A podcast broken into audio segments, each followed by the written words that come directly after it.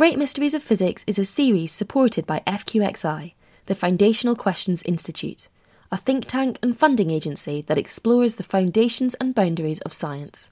Find out more at fqxi.org. Welcome back to Great Mysteries of Physics from the Conversation. I'm Miriam Frankel and I'm your host. In this series, we've explored five different but equally great enigmas of physics. But why is physics so full of mysteries? Is it an indication that it is, in fact, broken? That's what we'll discuss this time. Our two best theories of nature are quantum mechanics and general relativity, describing the smallest and biggest scales of the universe, respectively. Each is tremendously successful, and each has been tested experimentally over and over. The trouble is, however, that they clash. Quantum mechanics is riddled with randomness, entanglement, and fundamental uncertainty that we don't see in general relativity. And while time in quantum mechanics is absolute, it is relative in general relativity. So, physicists have long been trying to come up with frameworks for unifying the two into a theory of everything.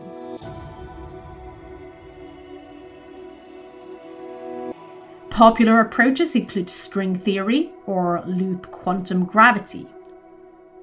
But these theories apply on scales that are difficult to test experimentally, requiring much more energy than we can currently produce in the lab. That said, physicists have managed to unite quantum theory with Einstein's other big theory, that of special relativity. Together, they form something called quantum field theory, which is the basis of the standard model of particle physics, which is our best theory to describe the most basic building blocks of the universe. And while the standard model seems to be able to describe a lot of the experimental results that we can actually produce, there are some gaps. And particle accelerators have failed to discover the very particles that would close those gaps.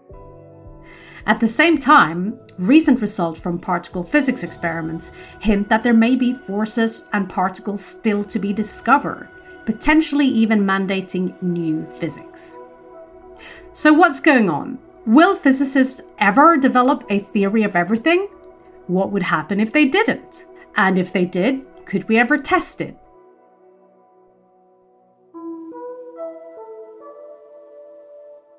Vlatko Vedral is a professor of physics at the University of Oxford in the UK. He says that trouble with uniting quantum mechanics and general relativity is partly down to the different mathematics they use. I think even at a simpler level, possibly before we even start discussing things like physical notions of space and time, you could actually argue that the two theories are based on different kind of mathematics, interestingly enough. So just if you look at it, not as a physicist necessarily, as a mathematician, you would say that general relativity is all about geometry. It's how space is curved and how space time ultimately, this unified entity that contains three dimensions of space and one dimension of time, is itself also curved. And in fact, gravity is just a manifestation of this curvature of space time, all about geometry. Whereas quantum physics is actually all about algebra. It's what we call linear algebra. So there are even two different branches of mathematics which is interesting. Even at that level, the question is how do we put this together now? Yeah, yeah. I think is why I always preferred quantum mechanics because I like algebra and I yes. do not like geometry. yes. And by the way, it may explain why people like Roger Penrose, who is extremely intuitive in terms of geometry, he's all about visual things, why actually he tends to prefer general relativity and he thinks quantum mechanics will collapse ultimately. Interesting how it can come down to those kind of preferences that we intuitively feel closer to one of the two theories. That's a really interesting point. What about you? I am probably among people who, weirdly enough, uh, may not think that there is a problem at least in the foreseeable future. But you're saying you don't think there's a problem, but if there was a problem, what's your hunch? Which one do you think is more likely to have to be modified? My intuition would be both. And it's simply based on a historical observation. I don't think I can base it directly on general relativity or quantum mechanics. But if you looked at how theories in the past were modified, even when we had a tiny discrepancy in our theories, even when something small could not be explained, then what it usually required is a radical modification. And this we see both with relativity and quantum mechanics. They are not just small departures. So we had to change classical physics in two very different ways to arrive at relativity and quantum mechanics. And my feeling now is that the next revolution, if there is such a thing, I, I hope that there is such a thing. I'm almost betting on that. Um, uh, that revolution will somehow unify both into a completely different theory and then you will take a special limit and derive general relativity in that limit. You will take another limit and derive quantum mechanics. But when you put them together, they will lead to some new entities. And then we will end up discussing the philosophical meaning of these new structures and what is the nature of reality. And all of these questions would happen in the new theory. So Vlatko isn't necessarily expecting physics to persevere with just small tweaks to our best theories. Just as general relativity and quantum mechanics in different ways ended the common sense physics before them, a new theory of everything may be a radical departure from the physics we have today. But before we get to that, let's just consider the standard model of particle physics. The standard model, I think most people would agree, is very heuristic in many ways. So it's the best description we have that unifies certainly special relativity, at least with quantum mechanics, what, what we call quantum field theory. But it's not a theory like quantum mechanics or general relativity. You're right, not really. Is is um, it's a um, model, or how would you? It's a model that actually contains probably far too many fundamental constants. That already shows you that somehow we don't really understand it very well because it really should boil down to possibly, you know, Newton's gravitational constant, the speed of light, Planck's constant as we understand nature at present. But going beyond it, it seems unnecessary somehow, which usually signals that it's not the most compressed theory that we could come up with. There must be something going beyond this. Fundamental constants are quantities that we have to measure, from an electron's charge to the mass of a quark. There's simply no theory explaining what values they should have. So, ideally, we need a deeper theory of everything to tell us that. That's it. So it says that we have these fundamental particles which constitute matter, and then we have particles which constitute what we would call forces. They're exchanged between these material elements, quarks and electrons. So we exchange photons, for instance, which are the particles of light, and that's the electromagnetic force or you exchange gluons, for instance, which would glue, as the name suggests, they would glue quarks together into protons and neutrons and then glue these together into atomic nuclei. So there are these handful of fundamental particles and the standard model contains them, but the interactions between them and their various properties, like I said, are not really explained. They're taken as given, as constants, if you like, but they look remarkably arbitrary if you think about it. It almost begs a question uh, to go beyond it and to understand them, why they are the way they are.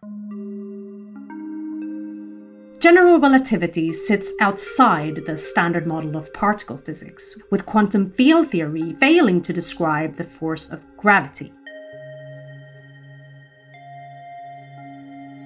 Here's Chanda Prescod Weinstein, an assistant professor in physics and astronomy and core faculty in women's and gender studies at the University of New Hampshire.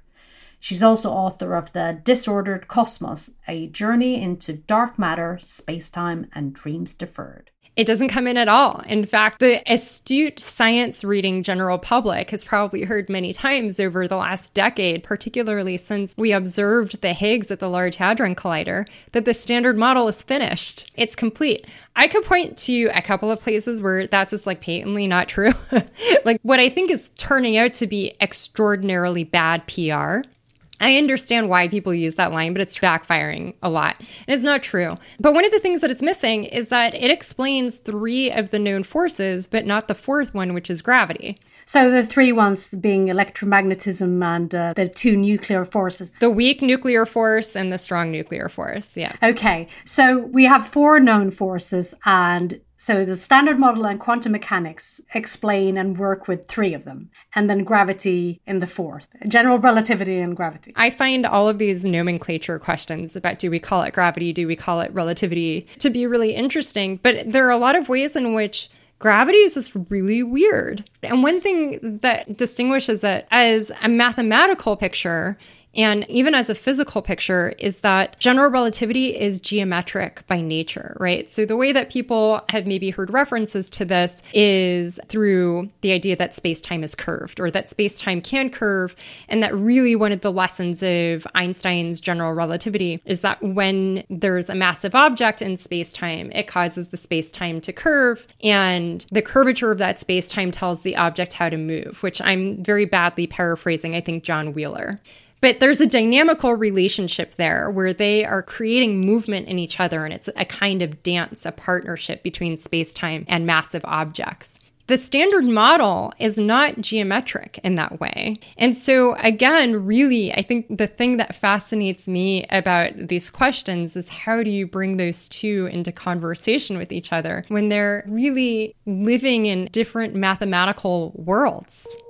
So, given that gravity is the odd one out, does that mean it is perhaps not a fundamental force, unlike the other three? Or are quantum field theory and the standard model simply wrong? While the standard model has been enormously successful at explaining experimental results, it does contain a few gaps. And to bridge those, an extension called supersymmetry, suggesting that particles are connected through a deep relationship, has been suggested. According to supersymmetry, each particle has a superpartner with the same mass but opposite spin. For example, the electron would have a superpartner called the selectron. Interestingly, supersymmetry is also an important feature of string theory. But so far, particle accelerators such as the Large Hadron Collider at CERN in Switzerland have not found any such partners, despite being explicitly designed to do so, threatening both the idea of supersymmetry and string theory. I do think that we have to redevelop an appreciation for incremental learning and an appreciation. And this was actually something that I picked up from a conversation with um, a particle experimentalist at University of Texas, Peter Onyisi, that not finding something is science. That's a piece of information. We now know that the particle does not have the particular properties we were looking for. That's information. So then what we got out of the LHC was the Higgs and the Higgs boson was a huge accomplishment. And that was really kind of like the cherry on the top in terms of the basic pieces of the standard model that we were looking for. But no supersymmetry observations emerged from any of the experiments that happened afterwards. So there are some people in the community who have this fact to argue that supersymmetry as a theory is dead. It's a, a hypothetical. And thereby also string theory? Yeah, it's possible there's a string theory out there that doesn't require supersymmetry, but not that I know of. So I think that that would really be kind of the nail in the coffin for string theory.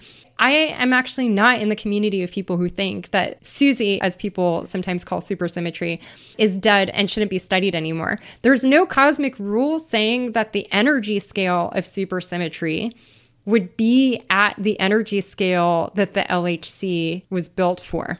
So there is one model of supersymmetry, which was the simplest and lowest energy one, that's basically been ruled out. Okay, but there are other models with different energy that just we haven't been able to probe. Yes, and I am a firm believer in pursuing what's possible until we know for sure that it's not possible.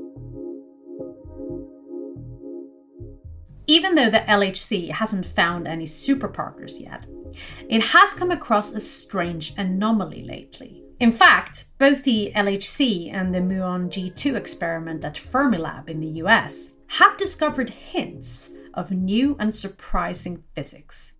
Detailed studies from the LHCb experiment found that a particle known as a beauty quark so, quarks are particles which make up neutrons and protons in the atomic nucleus, decays into an electron much more often than it decays into an electron's heavier cousin, called a muon.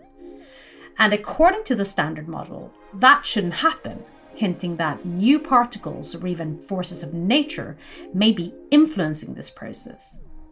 The uncertainty of this result is over 3 sigma, meaning that there's a 1 in a thousand chance that the result is a random fluke. And conventionally, particle physicists call anything over 3 sigma evidence, while 5 sigma would be needed for a confirmed discovery. And that's a 1 in a million chance that the findings are just random. The muon G2 experiment, meanwhile, has recently investigated how muons wobble when magnetic fields interact with their spin. It found a small but significant deviation from some theoretical predictions, again suggesting that unknown forces or particles may be at work. And the chances of this discrepancy being a fluke is about 1 in 40,000 so also below the threshold of what can be considered a discovery. Fermilab has also made a surprising measurement of the mass of a particle called the W boson. And that suggests that the particle is significantly heavier than theory predicts. And this result is in fact impressive, deviating by an amount that would not happen by chance in more than a million million experiments.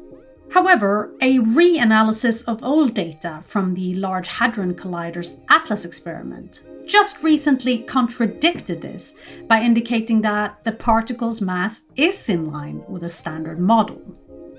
So at the moment, we simply don't know, and the debate is likely to go on. The findings could be explained by an alternative theory to supersymmetry, suggesting there's a fifth force of nature. And that would mean that the Higgs particle may not be a fundamental particle, but instead made up of other fundamental particles bound together by this unknown force. But how seriously should we take this? Is it actually evidence? Oh, I think that would be amazing. Again, it would challenge this thing that now existed for well over half a century that there are four fundamental forces, like I said. We're still uncertain about gravity uh, there are various views, but I think coming up with another force would definitely radically change this. It would make matters more complicated. I haven't taken this as seriously myself simply because I think already this question of gravity is very big. And I think with gravity, we literally have no experiments telling us either way.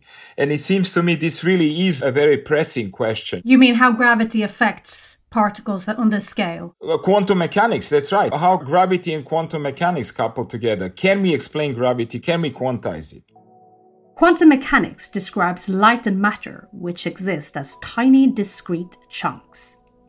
So, quantizing gravity essentially means cutting up space-time into similar minute bits and making them obey the laws of quantum mechanics. But still, though, I mean, there's been a lot of debate about particle physics and these large, expensive experiments not producing more particles, not finding evidence yes. of supersymmetry yes. and stuff like that. But there's also been these interesting hints that there might be a fifth force of nature. So, I mean, should we be more excited about that? Why is the discussion sort of about how particle physics has failed because it might be on the verge of finding something really revolutionary. You're right. Here it's very difficult to make that judgment simply because these experiments are extremely complex. So even to come up with the next level of energy. So the whole idea, of course, is to probe smaller and smaller distances in shorter and shorter times. And because energy is inversely proportional to these things, uh, this means that you require higher and higher energy. And of course, that becomes extremely complicated. Already these experiments that we have currently cost a, a, huge amount of money, really. And it's not even clear whether we can scale them up to the next level, which is, I think, why people like me are looking for tabletop experiments that could tell us something. You know, maybe there are regimes that are simpler to access, but they could still tell us something. But even having said this, I think, you know, if we can, I think it's worth pursuing high energy physics experiments. It is possible that they will tell us something new at new energies. And I think something of the kind that you are describing of another force that we have not been aware of would be a huge momentous discovery. But you know, the decision whether we go in that direction is least of all based on science, isn't it? Because it's really to do with us as a society. Can we afford these things? And so, if there were evidence of a fifth force of nature, would that say anything about quantum mechanics or general relativity or the various approaches to develop a theory of everything or a theory of quantum gravity? Would that give a hint about where where we're Oh, going? absolutely. Uh, immediately. In fact, the first instinct would suggest that we should immediately think about this force in terms of the other forces as we understand them. So the first question there is, can we think about a mediator of this force? Is there a kind of particle whose exchange leads quantum mechanically to this new force. So, in other words, can we explain it in the same quantum mechanical way that we explain the electromagnetic interaction? That's always the case. Even the strong and the weak forces are basically understood in exactly the same way as the electromagnetic force. If the answer is no, then this becomes very interesting actually, because it would be a different paradigm. That would, to me, then suggest that possibly we have to modify the way we understand quantum mechanics. But the first instance, I wouldn't go in the direction of modifying quantum mechanics. I would simply ask, could this new fifth force also be quantized in the same way that the other forces are quantized? If a discovery of a new force of nature was announced, and this could be described by quantum mechanics, that would suggest that quantum mechanics is indeed fundamental and that any new forces, or even gravity, could potentially have quantum effects. But Chanda is still skeptical about the new experimental results.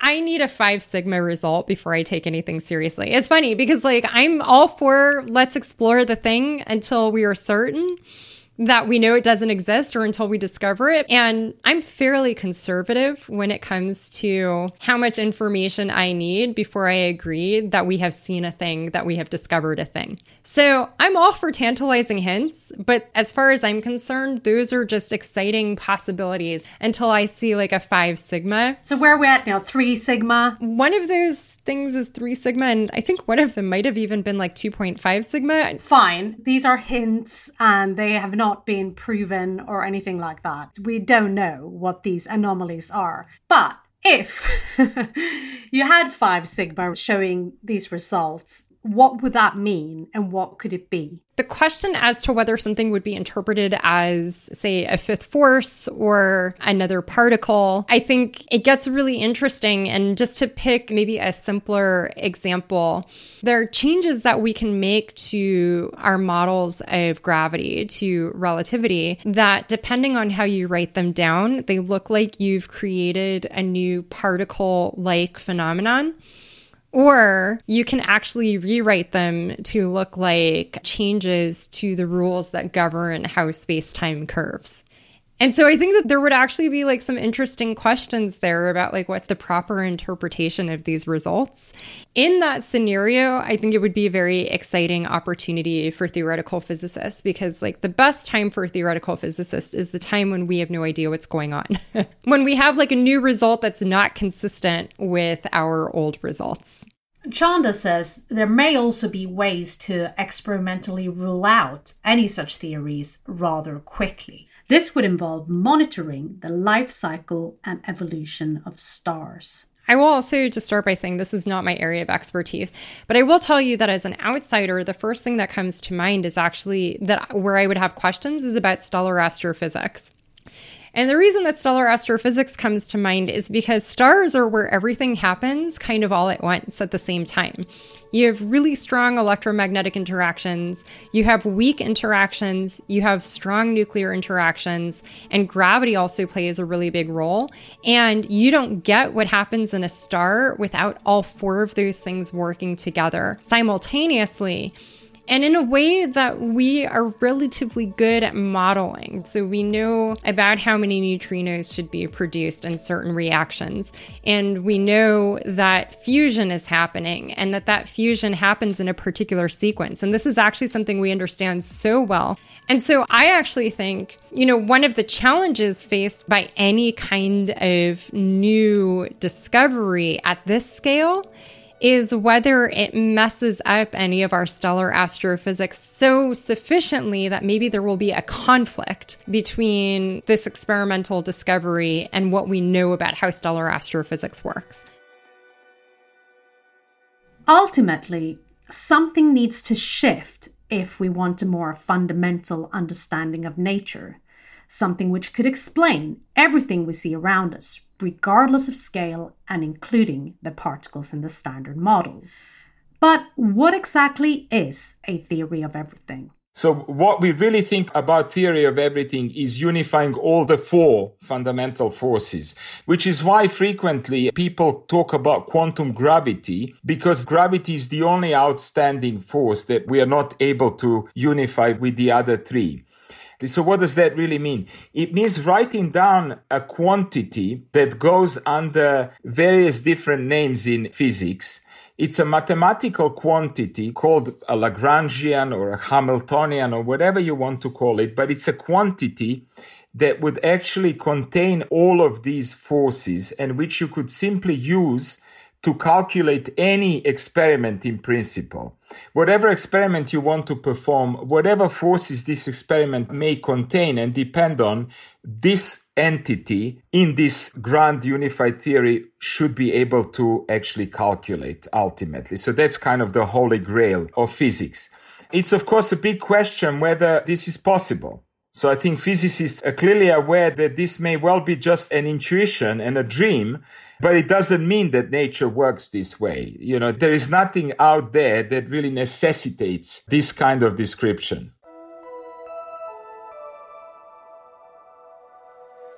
You're listening to Great Mysteries of Physics from the Conversation. But the clash between quantum mechanics and general relativity isn't the only mystery of physics. Chanda works on dark matter, for example, which is an unknown substance which makes up most of the matter in the universe. Similarly, there is dark energy, an unknown force causing the universe to expand at an accelerated rate, which makes up most of the energy in the universe. So, shouldn't a theory of everything explain these things too? I mean, is it a theory of everything if it's not about most things? So, dark matter and dark energy are most of the matter energy content in the universe. So, it's not really a theory of everything if it's not accounting for most of the matter energy content in the universe. But we, it goes back to what we're saying about is it just to theoretically bring together quantum and general relativity that might what not necessarily explain what those things are. This is why I'm glad we don't actually use theory of everything in our work. But I think if we were to go out and declare to the public that something was a theory of everything, that probably it should do those things. That's one of the requirements if that's what we were going to be telling people it is. Otherwise, I think you can call it like a fundamental theory of quantum gravity. And that doesn't necessarily have to explain dark matter. I might argue that I feel differently about the source of the cosmic acceleration. So it's commonly referred to as dark energy, and that actually can cause a lot of confusion because people might think that they're very similar phenomena. They are similar phenomena socially in that they're both things that we don't understand what they are. And that's literally when the cosmic acceleration problem and the question of why space time is not only expanding, but the speed of that expansion is increasing with time when that came along, people were like, well, let's just call this dark energy because we called the last thing we were confused about dark matter. So, really, the thing they have in common is our confusion, which is not necessarily a physical commonality, except that they're both matter energy content that we are unsure about. The reason that I wonder about dark energy in a distinct way from dark matter with respect to a theory of quantum gravity because I do think that the presence of cosmic acceleration is maybe a hint about the nature of quantum gravity. Because one way to think about that problem is that the nature of the vacuum as you conceive of it in general relativity and the nature of the vacuum as you conceive of it in quantum field theory, when you try and put those two notions of the vacuum together, they don't agree. And that's really, there's a mismatch there. So then we go out and make measurements, and the measurement is giving us a value that's not predicted by quantum field theory and it's not predicted by general relativity. You can plug that value into general relativity and just say it's something we measure. It's not something the theory tells us a priori. But in my ideal theory of quantum gravity, that's something that gets told to us a priori. That our theory of quantum gravity says, ah, well, it should have this value, and this is why it has the value that it does. In the case of dark energy and really the cosmological constant, which is this thing that you can add to Einstein's equation and say this is causing the acceleration and it's a form of vacuum energy. There are a couple of like theoretical quandaries that come up. So one is why is it so so small? Because it's almost zero, but it's just big enough to be observably impactful. So that particular problem is really annoying when you try and then calculate from quantum field theory, what should the value be? And the quantum field theory answer is off by 120 orders of magnitude. And if you assume that supersymmetry is real, you can shave 60 orders of magnitude off, but then you're still 60 orders of magnitude away. Exactly, yeah. So you're saying that, you know, we want a theory of everything, whatever, quantum gravity theory to explain what values things like the cosmological constants should have and other fundamental constants that we have no idea why they have the values they have. Right. So, what is the value of the vacuum energy? At the very least, quantum gravity should be able to answer what the energy level of empty space is. And it should match with our observations. And it should match with our observations. So, from my point of view, the fact of cosmic acceleration and the observation of an apparent cosmological constant is actually our first data point about quantum gravity. Vlatko agrees that a theory of everything really should explain everything. That's actually this big question whether these things require any new concepts. So if dark matter and energy are really of different kind, something that is not already part of our standard model, let's say, then I think the theory of everything must also explain that. Do you think that people sometimes forget about those when you talk about a theory of everything? I think so. And I think we forget about them possibly consciously because there is a much bigger uncertainty about these things than about other things that we discuss, like the high energy experiments, of course, laboratory based experiments, which are even better confirmed. It seems to me that the degree of uncertainty there is much smaller than when we talk about dark energy and matter. So I think until that's kind of understood better and we have even more experimental evidence, it seems to me that most people would not consider that yet as part of this grand unified theory. But ultimately, of course, it must be explained. It will have to be. But perhaps it makes sense to start with a theory that unites gravity and quantum mechanics. And such proposals already exist. One is string theory, which suggests that the universe is ultimately made up of tiny vibrating strings.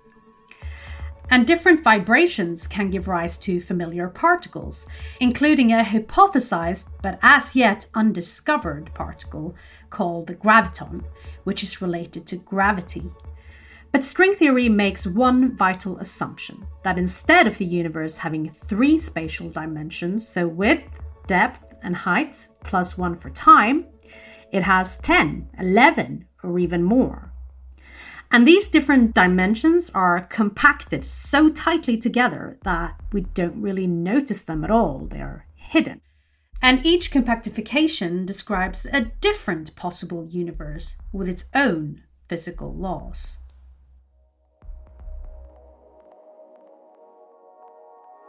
Another approach is called loop quantum gravity, While string theory incorporates gravity as well as quantum mechanics, it sort of just assumes that Einstein's spacetime exists in the background. Loop quantum gravity, however, puts spacetime at the center and then tries to show how it can arise from quantum effects. Essentially, the theory is trying to divide up spacetime into tiny chunks and show that it does behave quantum mechanically. And one of the strengths that people will point to with string theory is that string theory built on quantum field theory, which is the framework that we use to explain the standard model. And so the standard model was built into it.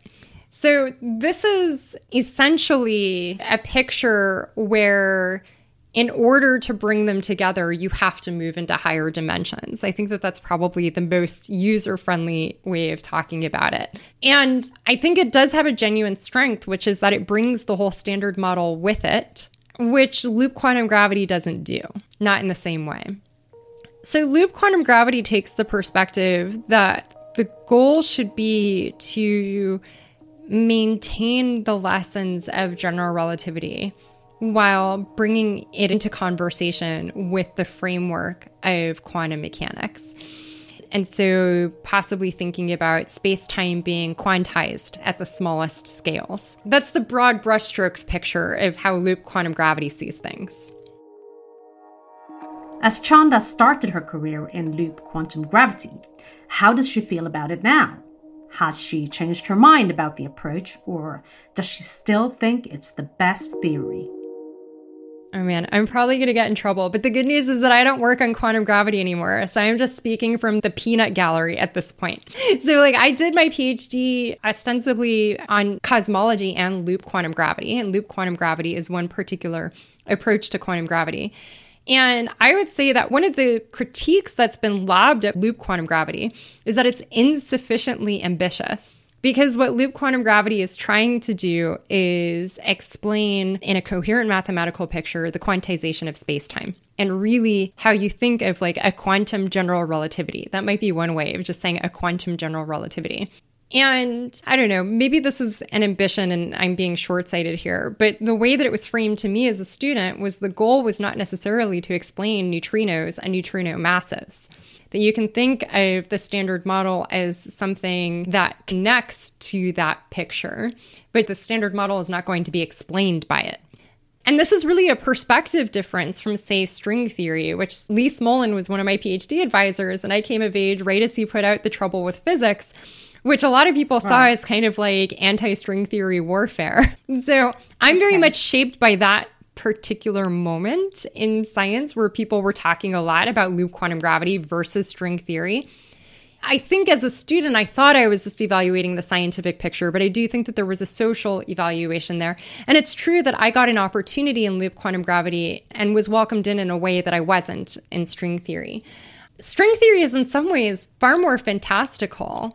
It builds on the framework of quantum field theory, which is something that we know we've tested and works, but it also requires extra dimensions that we've never seen, right? And so I think that that's very easy to capture the public's attention with it because it has all of these really fantastical features. And you have all of these folks who are really excited about that. And it depends on which theory. Some of them, I think there are 11 space time dimensions, and some there are 26. Not my area of expertise, obviously, because I chose the other side. I guess to go back to your question, maybe agnostic is the word. I think my job as a scientist is to be creative and interested and also to be willing to be told no by the universe. Vlatko, who is a quantum physicist, is quick to point out that if loop quantum gravity turns out to be correct, it would suggest that quantum mechanics is more fundamental than general relativity. So it's what people would call a canonical, just is another name for standard. It's a standard way of quantizing something. So what that means is you take certain elements of general relativity. So general relativity, for instance, would talk about volumes of space, or it would talk about areas or distances or intervals of time. And then you would think what they would mean quantum mechanically. What does it mean to quantize a volume? What does it mean to have a classical volume but actually to behave like a quantum mechanical object. So I think loop quantum gravity is a standard way of imposing, if you like, quantum mechanics on general relativity. So I think people in loop quantum gravity would certainly bet on the fact that quantum mechanics wins, if you see what I mean, over general relativity, and general relativity will have to conform to quantum mechanics. And it seems to me that both string theory and loop quantum gravity, as well as more or less any what I called canonical standard quantization approach, that all of them would agree that gravity is quantum at that level. So I don't think there would be a disagreement there.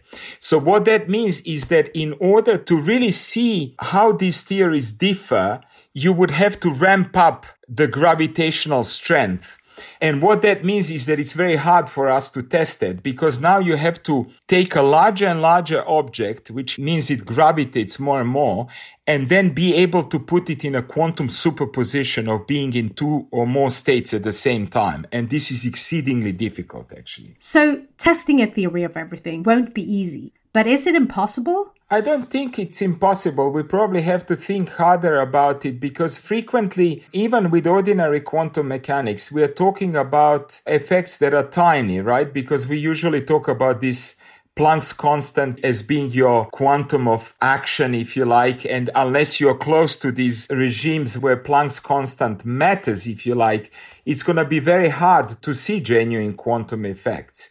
But we know that quantum effects can be amplified to the macroscopic scales and that they actually do matter at macroscopic level. You know, things like, for instance, superconductivity. It's a genuine quantum effect it really is an effect that can be seen at objects that are visible. You know, these super currents that are generated in superconductors are actually macroscopic currents, and yet they exist in superposition of different classical states, if you like.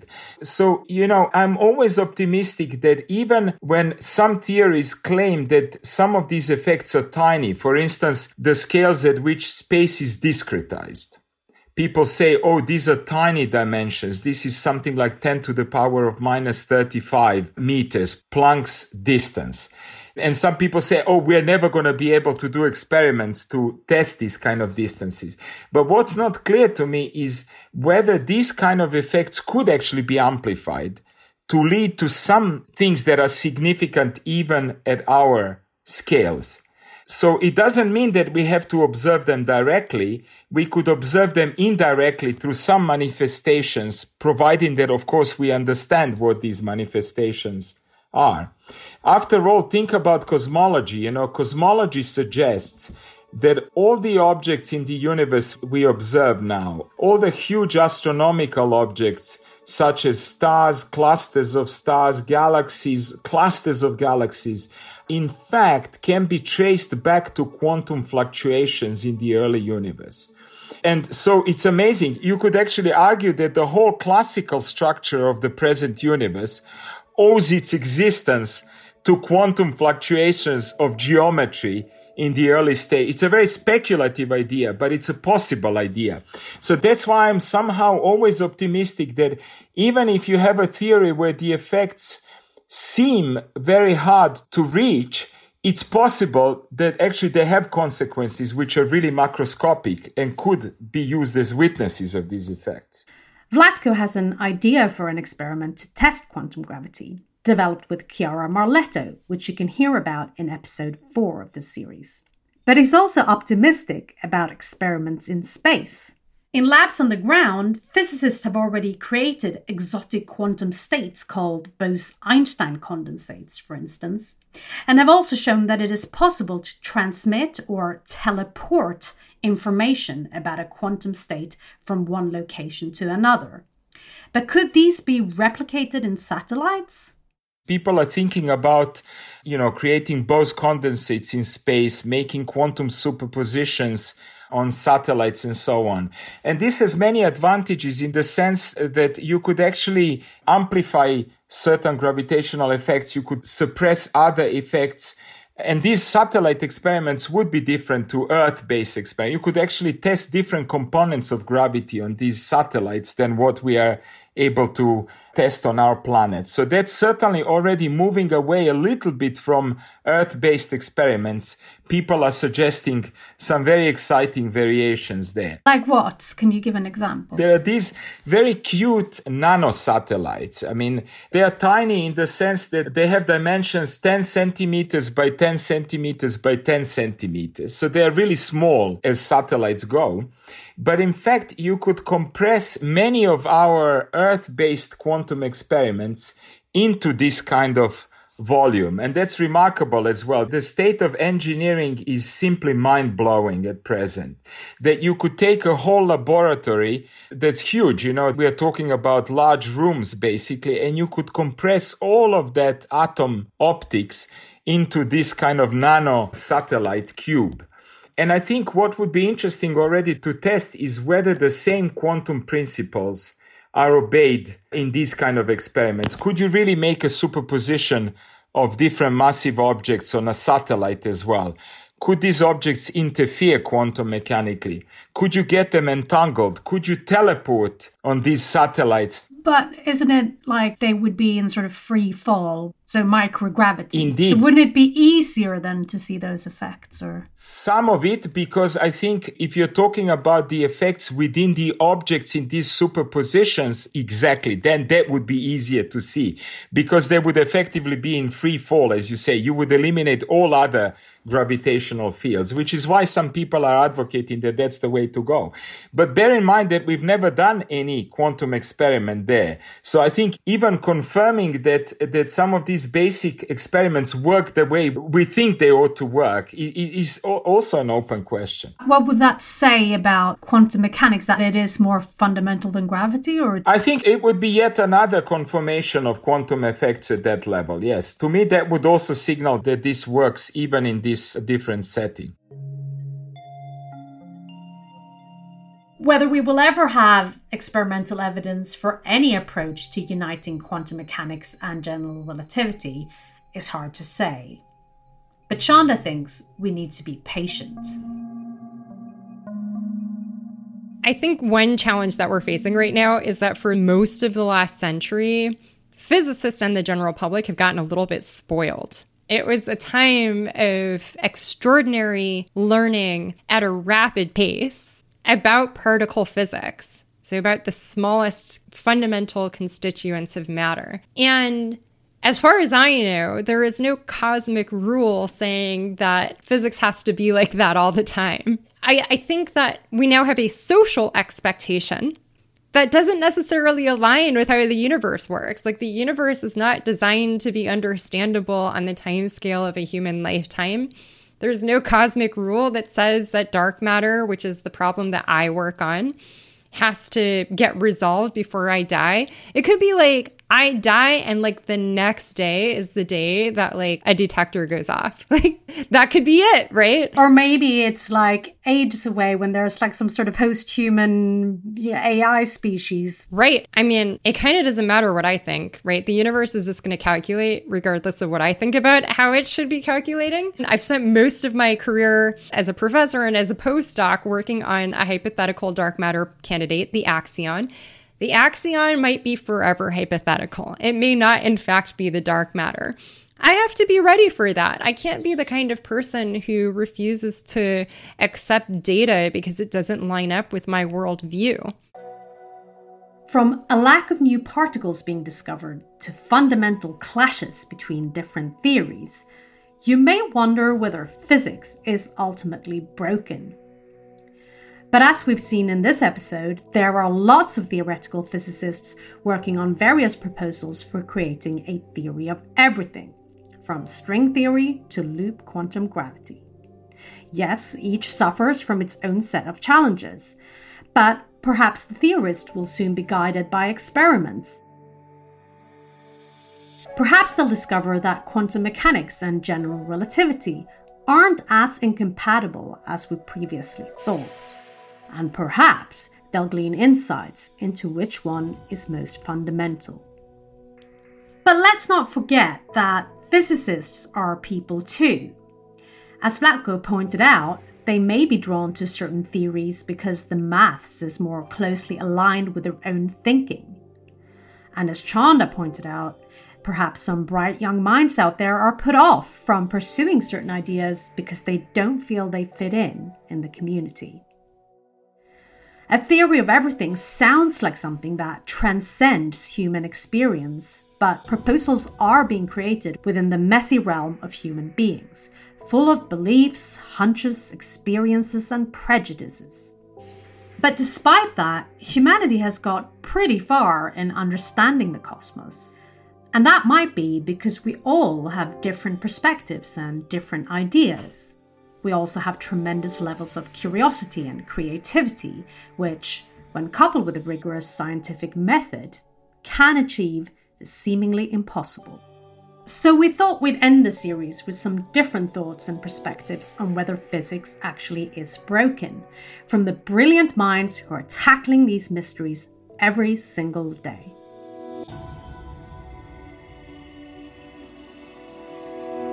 It's more like we are starting to uncover different parts of this story and just to make sense of the whole thing is very hard knowing just little bits uh, here and there. But that's why we need more experiments to try and push these theories to their limit and try and see what comes next and which pieces are we missing Uh, the closest to a real problem that we're facing is that our theories are too good. So that makes life hard. I feel like we are using the best tools that we have available to us to answer really difficult and really interesting questions. And it would be so incredibly arrogant of us to think that we would answer those questions quickly. I think physics is always evolving. What happens is that certain areas of physics become more active and other areas of physics become more difficult to move forward in. So I think that there's always a changing of what's the next big thing. It would be terrible if we ran out of mysteries. Um, what worries me more is that we don't seem to make any progress on solving those mysteries. So, what you'd expect to happen is that we solve one mystery and then a new one pops up. But what's actually been going on, at least in the foundations of physics, is that we're still discussing the same questions that we have been discussing for 100 years. Uh, most of the running so far has been in the very small and the very large, particle physics and cosmology. Uh, but now increasingly, physics is tackling the very complex. That's the third great frontier. And this is where physics and biology intersect. And, and I think that there's still huge opportunity for physics to move into those fields and uh, to maybe develop new laws and, and principles to describe them. I think that it's been extraordinarily successful. I mean, look at what we know. We have an extremely successful model of the entire history of the universe from the tiniest fraction of a second to now. We can observe the cosmic microwave background, the light from the Big Bang itself. We can observe the expansion of the universe. We can see galaxies that existed in the first couple of hundred million years after the beginning of the cosmos. We have general relativity, we have quantum mechanics, we're creating quantum computing. I think that physics is going great great. I think it's a sign that there's a lot of exciting questions to be answered. And, you know, what would you rather have? Would you rather have a physics where everybody agrees on the correct direction of travel and we just, you know, tick things off and basically dot the I's and cross the T's? I mean, that sounds utterly boring to me, and I wouldn't be a physicist if that was the situation we're in. Physics is wide open, and there's a lot of genuine disagreement about what we should be doing next. But for me, that's actually just part of the excitement. Physics isn't broken. I think the more problems there are in it, the better it is for physics because, you know, we don't run out of jobs. And I think it's very fruitful that there are problems that can be solved. And even if we haven't been able to solve them so far, this actually just means we haven't looked at it from the right angles. I don't think it's broken. I just think it's adolescent. I mean, it was only invented by our species about like 300 years ago. So I think that our theories of physics are very early and there's just a lot of work to be done. And, you know, the most interesting places are the places where our theories are breaking because it's telling us that we're missing things about how reality works. I feel very lucky to be alive at this point in time where I think we are about to see another revolution in physics. All my bets are that we are going to sooner or later be forced to come up with a new theory. And I think it will supersede both quantum mechanics and general relativity. I think physics is the only way to understand the universe.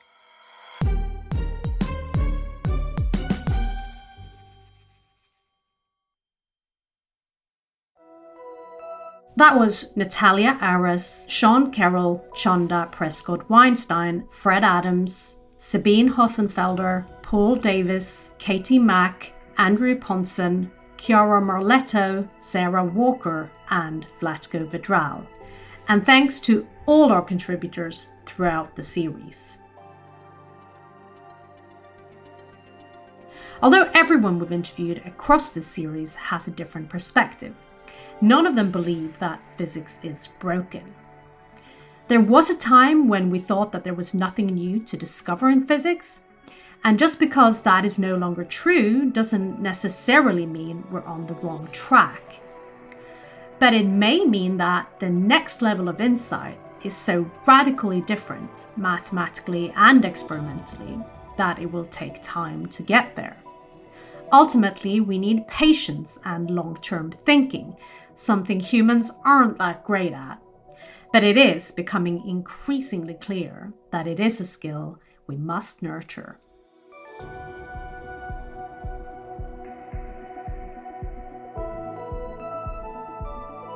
This podcast was created and presented by me, Miriam Frankel, and produced by Hannah Fisher. The executive producers are Jo Adetunji and Gemma Ware, and the advisory editor is Zia Morali. The sound design is by Eloise Stevens, and music is by Neeta Sarl. Great Mysteries of Physics is a podcast from The Conversation UK, with funding from FQXI. This was the sixth and final episode of Great Mysteries of Physics from the Conversation. I hope you've enjoyed it as much as we have. Thanks so much for listening.